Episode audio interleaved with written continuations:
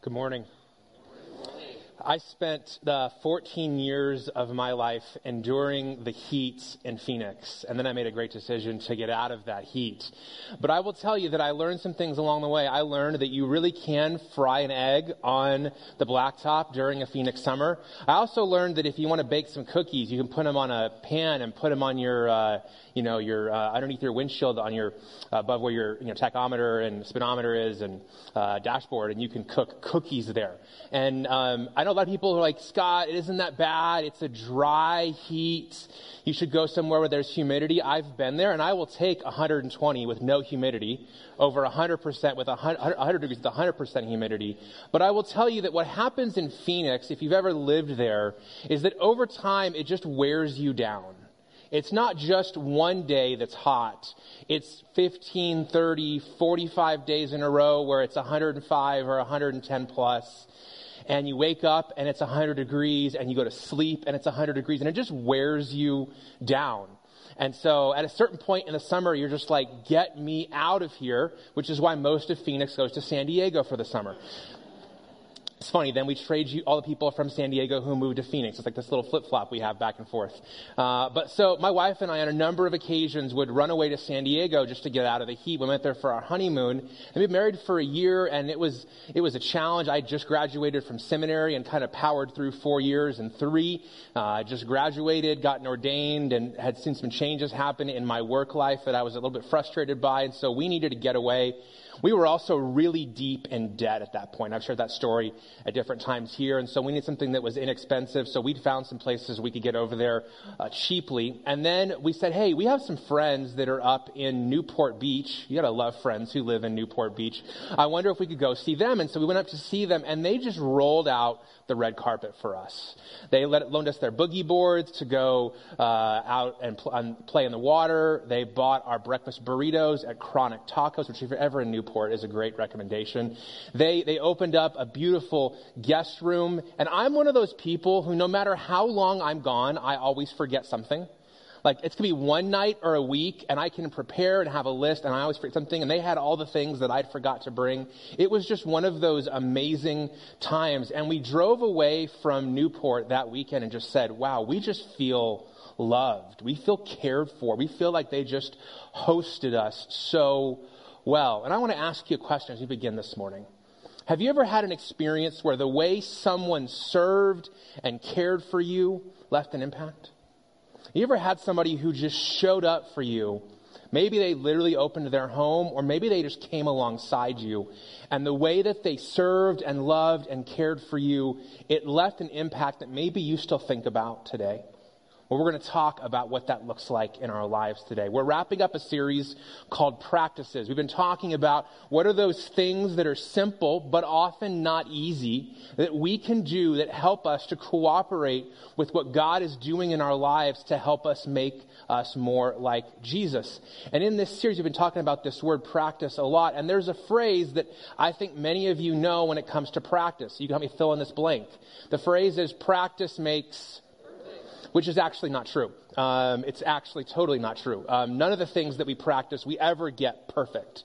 We tell ourselves that practice makes perfect, but the truth is, practice makes progress. That over time, as we give ourselves to something, what we find is not that we ever do it perfectly, but we do it better or more consistently or more intentionally we did before. And so over the last four weeks, we've been talking about some practices that we want to make progress with. And this is the list. We started out talking about med- meditating on scripture. We used a, a, a, practice called Lectio Divina. We talked about prayer as conversation. We used a, a practice called Examen. We talked about commitment to community.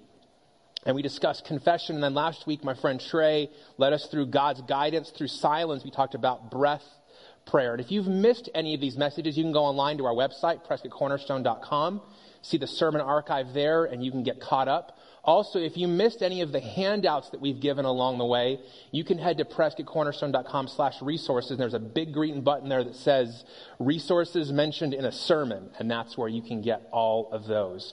But today we're going to talk about the word hospitality. And because the kids are in here, I want to make sure they understand what we're talking about. So I have a definition of hospitality this morning. Hospitality is treating friends and strangers alike welcoming them into our lives. Hospitality is treating friends and strangers alike, welcoming them into our lives. Hospitality is when we don't treat somebody based upon what we think they deserve, but we give them what everyone deserves in terms of love and service and care. And the big idea for the message, if you're taking notes, is this that our hospitality is merely regifting the first gift that Jesus gave to us. Now, I know some of you are well experienced in regifting. You get those gifts from people that don't have a receipt with it, that you can't return, and you really don't want to use. And so you find creatively a way to get it to somebody else who you think might use it, or at least it's not in your house anymore.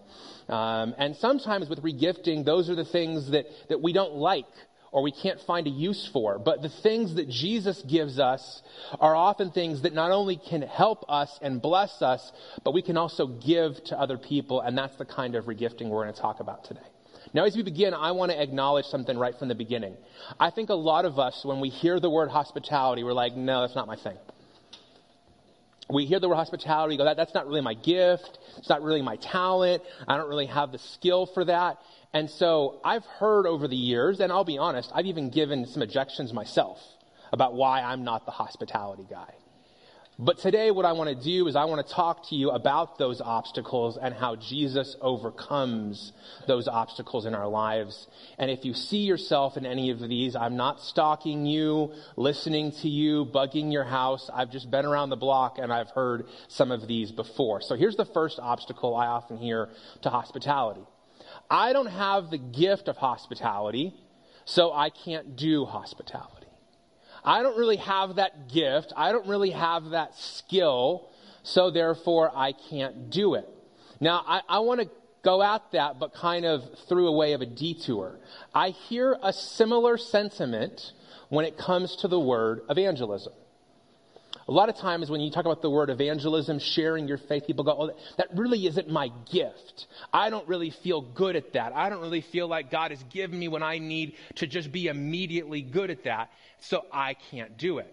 Now, part of that statement is true. There are some people who've been given the gift of evangelism, which means there's some who haven't. In the book of Ephesians, chapter 4, Paul says, And Jesus himself gave some to be apostles, some prophets, some evangelists, some pastors and teachers to equip the saints for the work of ministry to build up the body of Christ. So if you say you don't have that gift, you may not have that gift. But that isn't the only verse in the Bible about evangelism. In fact, the last things that Jesus said to his disciples speak to this. One of them is called the Great Commission in Matthew 28. Jesus came near to them and said to them, All authority has been given to me in heaven and on earth. Go therefore and make disciples of all nations, baptizing them in the name of the Father and of the Son and of the Holy Spirit, teaching them to observe everything I've commanded you. And remember, I am with you always to the end of the age. Now, we don't know exactly when the Great Commission happened. It was right before Jesus went back to heaven. We know from the book of Acts, written by Luke, that what he records here, that I'm going to show you in a second, was like literally the last thing Jesus said to the disciples before he went back to heaven. And he said there, but you will receive power when the Holy Spirit has come on you, and you'll be my witnesses. The Greek word that we translate witness is the, the word martyria, which we get the word martyr from.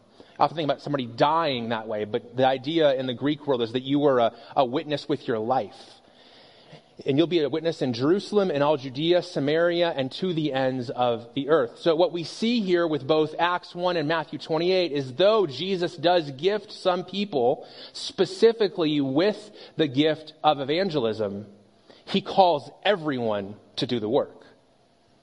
And so I think the same thing can be applied to hospitality. Not having a gift is not an excuse for disobedience. And often we say, well, I don't have that gift, so I don't have to do that work. Maybe there are some things that are specifically aligned in terms of calling and giftedness, but there are certain things in Scripture that all followers of Jesus are called to do. One of those is evangelism, and the other one is hospitality.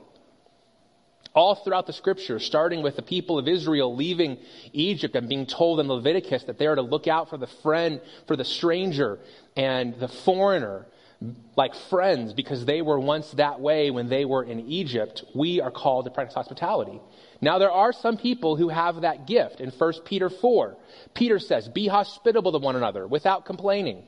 Just as each one has received a gift, use it to serve others as good stewards of the varied grace of God. So there are some people that are just gifted at hospitality. And if that's you, we need you. We need your gift. We need you to plug that in here in the life of the church. And if you don't, we're not who we could be. But all of us are called to do the work of hospitality, whether we have the gift or not. We see this in the book of Titus when he's talking about elders in the church. He says that as an overseer of God's household, he must be blameless, not arrogant, not hot tempered. These are all personality things, not gifts. And then he says, but hospitable, loving what is good and sensible. I, have met a lot of elders over the years. We have a diverse group. They're not all the same. They don't have all the same gifts. And so what we see here with hospitality, I think Jesus would say, just because you don't have the specific gift doesn't mean you're off the hook from the calling. And so if you say, and hey, Scott, I, I'm glad you're preaching on hospitality for today, but I'm taking this one off. I don't have that gift. I'd encourage you to pause because I think all of us are called to the work of hospitality. Number two, second obstacle, I don't have a home or a lot of money so I can't do hospitality. I don't have a home, or maybe I don't have a nice big home, and I don't have a whole lot of money, so I can't do hospitality. Scott, it's great that you have friends who live in Newport, and they have enough money to live in Newport and have an extra bedroom in Newport, and that's great. They can do hospitality, but I don't. Well, let's, let's look at Jesus for a second and see what Jesus has to say about that. If you have your Bibles, I'd encourage you to open up to Matthew 8 this morning. We're going to be hanging out here for a minute. Matthew's the first of the Gospels, the accounts of the life and teaching of Jesus. And in Matthew 8, we see something I think is really interesting. And kids, I'm going to be talking to you in just a second, so hold on. Matthew chapter 8, beginning in verse 18. Here's what Jesus says. When Jesus saw a large crowd around him, he gave the order to go to the other side of the sea. A scribe, who was known as a writer, a teacher, said, Teacher, I will follow you wherever you go. Jesus told this scribe, Foxes have dens, and birds of the sky have nests, but the Son of Man has no place to lay his head. I'm not sure if you knew this, but Jesus didn't actually have a home. He had no permanent address. While he went back to Capernaum, you may call it Capernaum, it doesn't really matter what you call it. That was the place he went to the most as like a home base. There's no record that he had like an address. It wasn't like Jesus had a house or a casita that he could like retreat to off of Main Street in Capernaum. For, for all intents and purposes, Jesus was homeless. Now, we often think about a stereotype around homeless that I think we have a hard time associating with Jesus because he obviously had food. He had people who provided for his needs, many of whom were women who'd been impacted by his ministry. But Jesus had no place to host people in that belonged to him. And yet, what's so interesting is everywhere Jesus went, people felt at home with Jesus. He had no home. And yet, everybody who was with him felt at home. When, when you get home, you, you feel the freedom to just take a deep breath. You don't have to put on a show. You don't have to look good or say the right things. Maybe you change into different clothing. Today I'm wearing what I call hard pants. When I get home later, I'm going to change into what I call soft pants. You may have house shoes or slippers that you slide into. Maybe you've got a chair or a cup that you enjoy. See, when you're at home, you just feel a level of comfort and freedom. And people felt that way with Jesus, even if they weren't in Jesus' home, because of the way he extended them hospitality. And if you still have Matthew 8 open, if you'll turn over one chapter into Matthew 9, we see this played out in Matthew 9 9.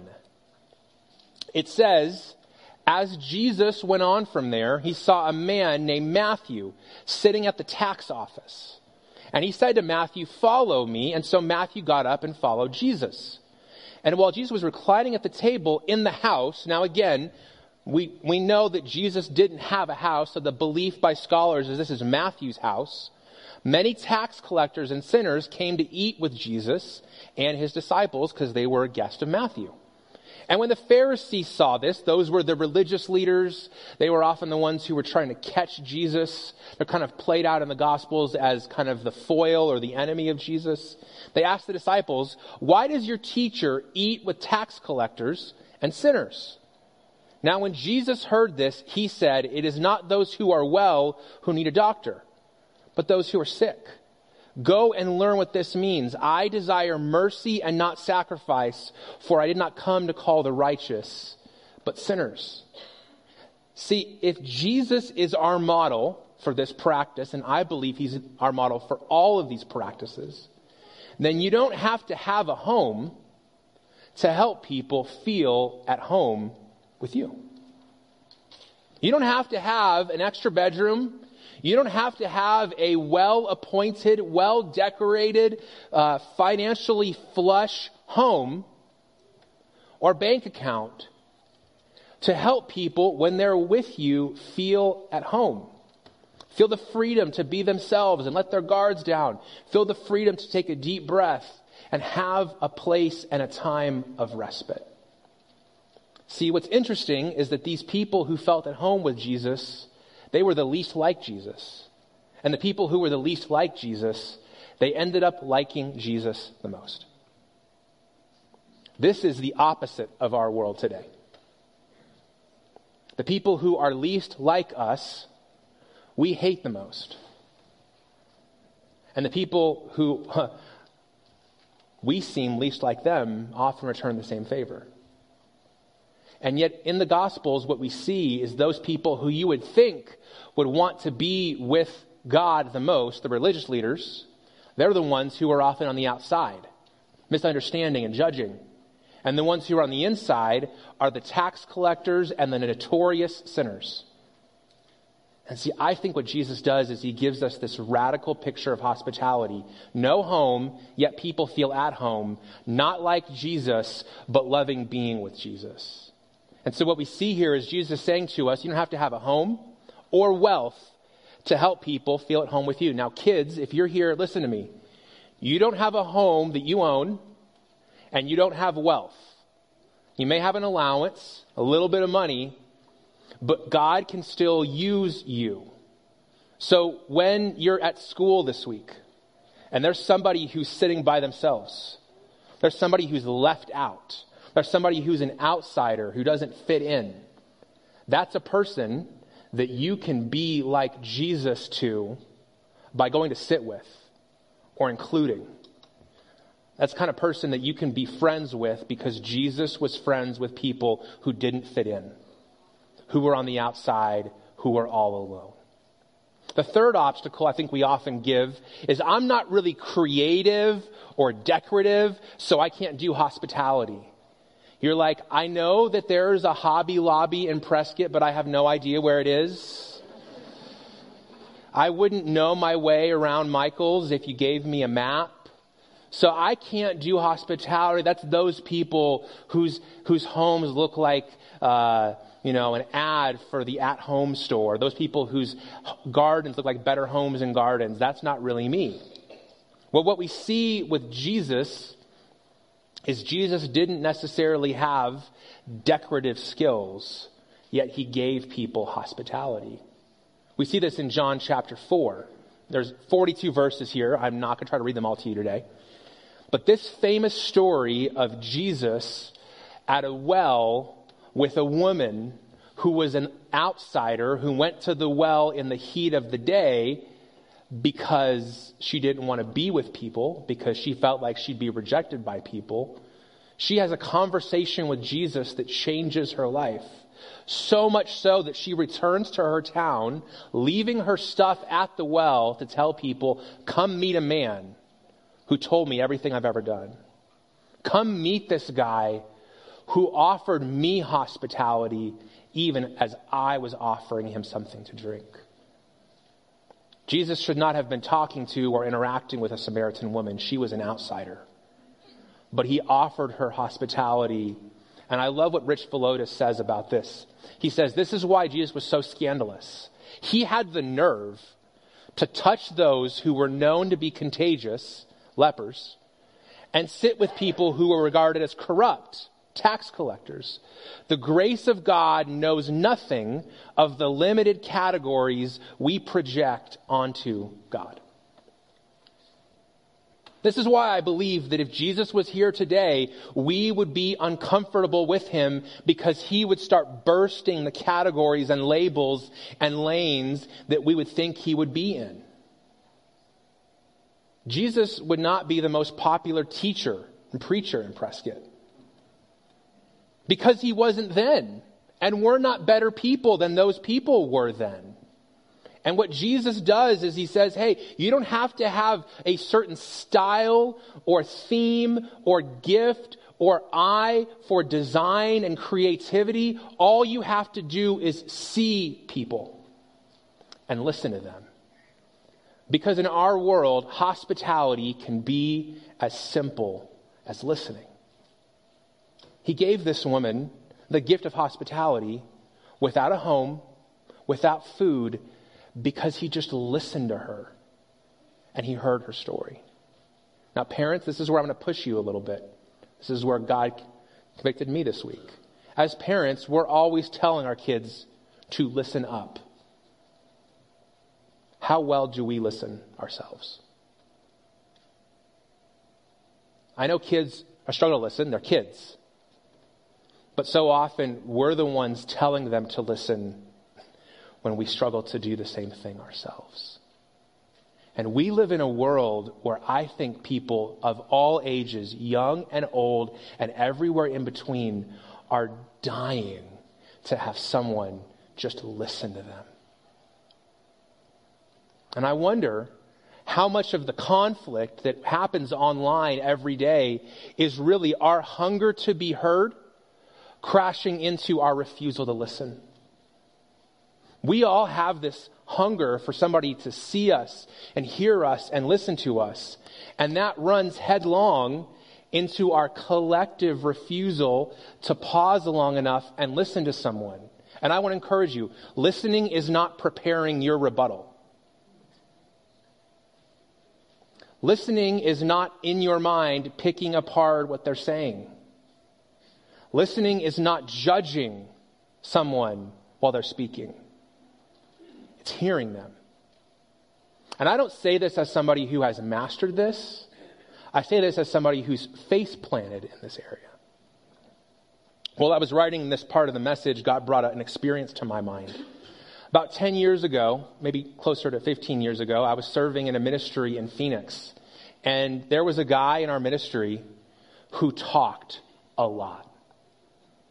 I'd see him coming from a mile away, and truthfully, because this is church, I'd roll my eyes. Because I'd be like, oh, I don't have time for this. And I, sometimes I would be physically present, but mentally and emotionally absent. I'd be there listening to him, but I wasn't really listening to him. I was giving him every nonverbal sign I could that I had somewhere to go and something else to do. And so it became a kind of thing where I just, I just rolled my eyes internally or externally every time I saw him coming, and I really struggled with him. I didn't love him well, I didn't care for him well, and I didn't serve him well. Somewhere along the way, there was another guy who was involved in the ministry with me, and he'd gotten to know this guy better than I did, and he gave me a word that changed my life. He's like, Scott, do, do you know his life when he's not here? I said, No. He said, He lives alone. He's going through a divorce. he works at home. And when he comes here, this is the only time in his week and the only place he goes where he feels heard. I felt about this tall in that moment because I realized that I missed the point. When I get stressed and overwhelmed, I can get very task oriented. And in that moment, I forgot that the people around us, they're always our most important mission. The people around us, they're always our most important work. And I realized that what I thought was an annoying conversation with somebody reaching out, just longing to be heard, longing to be loved, longing to be listened to. And hospitality begins with listening. And if you can listen to somebody, you can show them hospitality. So I want to encourage you this week. If there's somebody in your life, like I had that guy in my life, what would it mean for you to listen? What would it mean for you this week to not worry about, okay, who can I invite over and what recipe can I prepare and what meal can I give and how can we clean out the office and turn it into a guest bedroom? Stop. That's way too easy. Listening sometimes is much harder than all those things. But all of us, no matter what our skills or gifts or pa- talents or eyes or passions, all of us can listen. Finally, Scott, I'm not sure what I'd say to them after listening, so I can't do hospitality. Even if I could listen, what if they say something to me and I don't know what to say next? So I'm not even going to worry about listening because eventually I'm going to have to speak. Well, I got a thought for that too. We think about the Apostle Paul as this brilliant guy. I mean, he's responsible for more books in the New Testament than anyone else. He's the person who took the gospel from the Jews to the Gentiles. If you're not Jewish, Paul's part of the reason that you're here. But what he says at the beginning of 1 Corinthians 2, I saw this week with fresh eyes. He says, When I came to you, brothers and sisters, announcing the mystery of God to you, I did not come with brilliance of speech or wisdom. I decided to know nothing among you except Jesus Christ and Him crucified. I came to you in weakness, in fear, and in much trembling.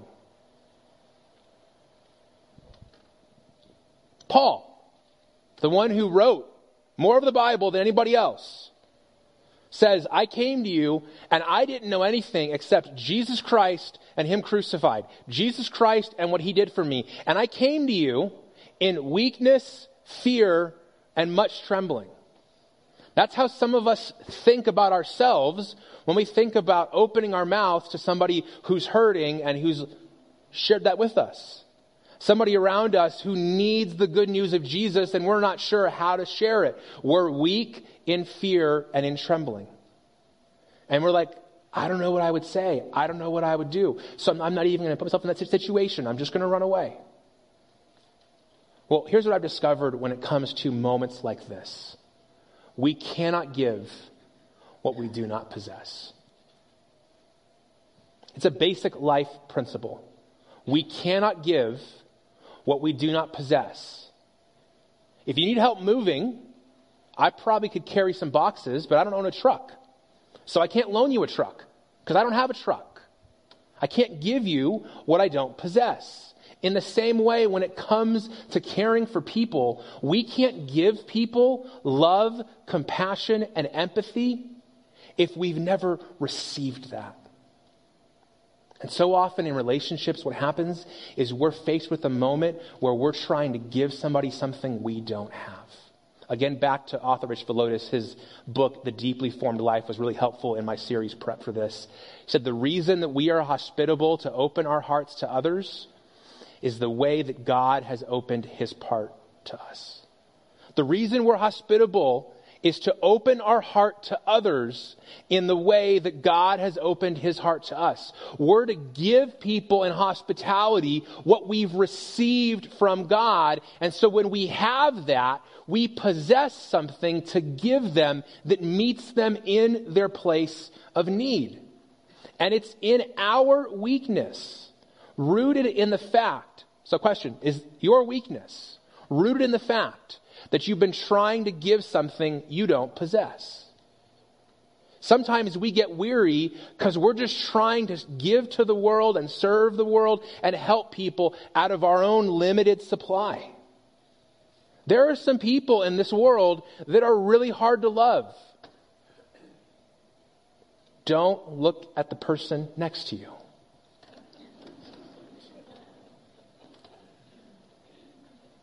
And if you just try to love them with your love, you may find yourself getting weary because you're like, I don't have the kind of love that they need. In and of yourself, you're absolutely right. That's why you have to come to Jesus Christ and receive the love that He has given you so you have a reservoir and a resource to give to them from. That guy that I had a hard time listening to, I had to remember that how many times has Jesus heard me pour my heart out to him? How many times has Jesus listened to me share? And what I received in that moment was his love and his care and his concern. And out of that, I had something then to give him. We give others what we've received from Jesus.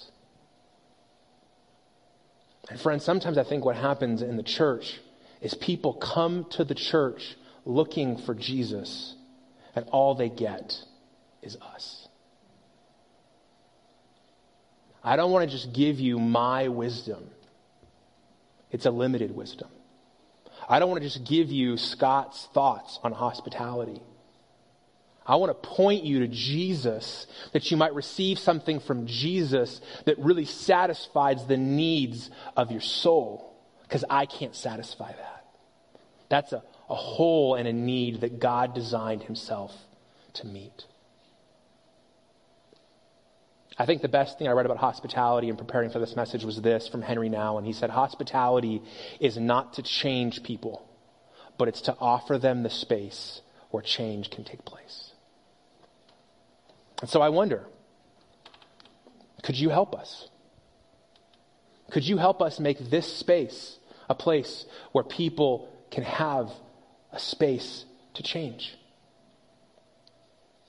If you're not serving, our real goal in every area on Sundays is hospitality. Yeah, the people you meet up front, they're the first impressions team, but every team is here helping you have a space. Nobody here can change you. We're just trying to create a space where change can take place as you encounter God. Group leaders, that's exactly what you do when you open your homes. That's why I'd encourage some of you who aren't leading to think about it. You're not going to change people in your home. If you try, you will be frustrated. You'll be pounding your head on the table. But what you can do is create a place where change can take place and where God can change lives. So, got a couple next steps before we go. Here's the first one. Open your heart to receive to Jesus and receive what only He can give. Again, you can't give what you don't have. And so I want to encourage you. Before you get to giving and listening, start with receiving. Number two, this week I want you to take inventory of what you have, the tangible and intangible things to be hospitable with want you to get a piece of paper, fold it in half, and on one line, write tangible, and another line, write intangible. The tangible things are easy. That's your money, your home, your car, your stuff. Your intangible is often harder, but it's also important. Stuff like your time,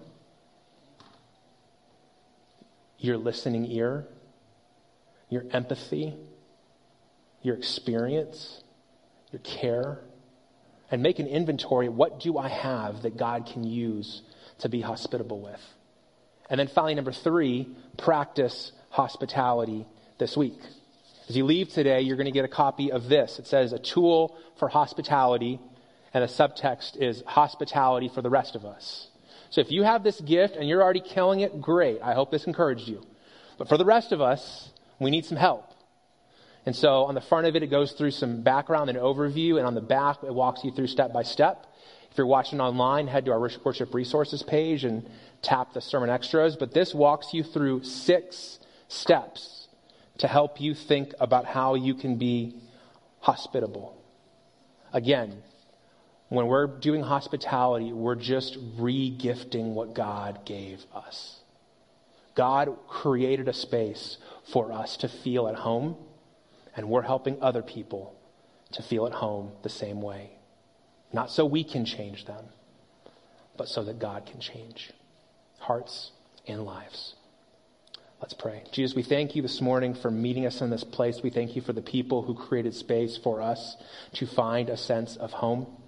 We pray that you might work in our hearts and in our lives today. We pray that you be magnified by how we interact with people, how we listen to them, how we care for them, how we serve them. We're so grateful, Jesus. In your name we pray.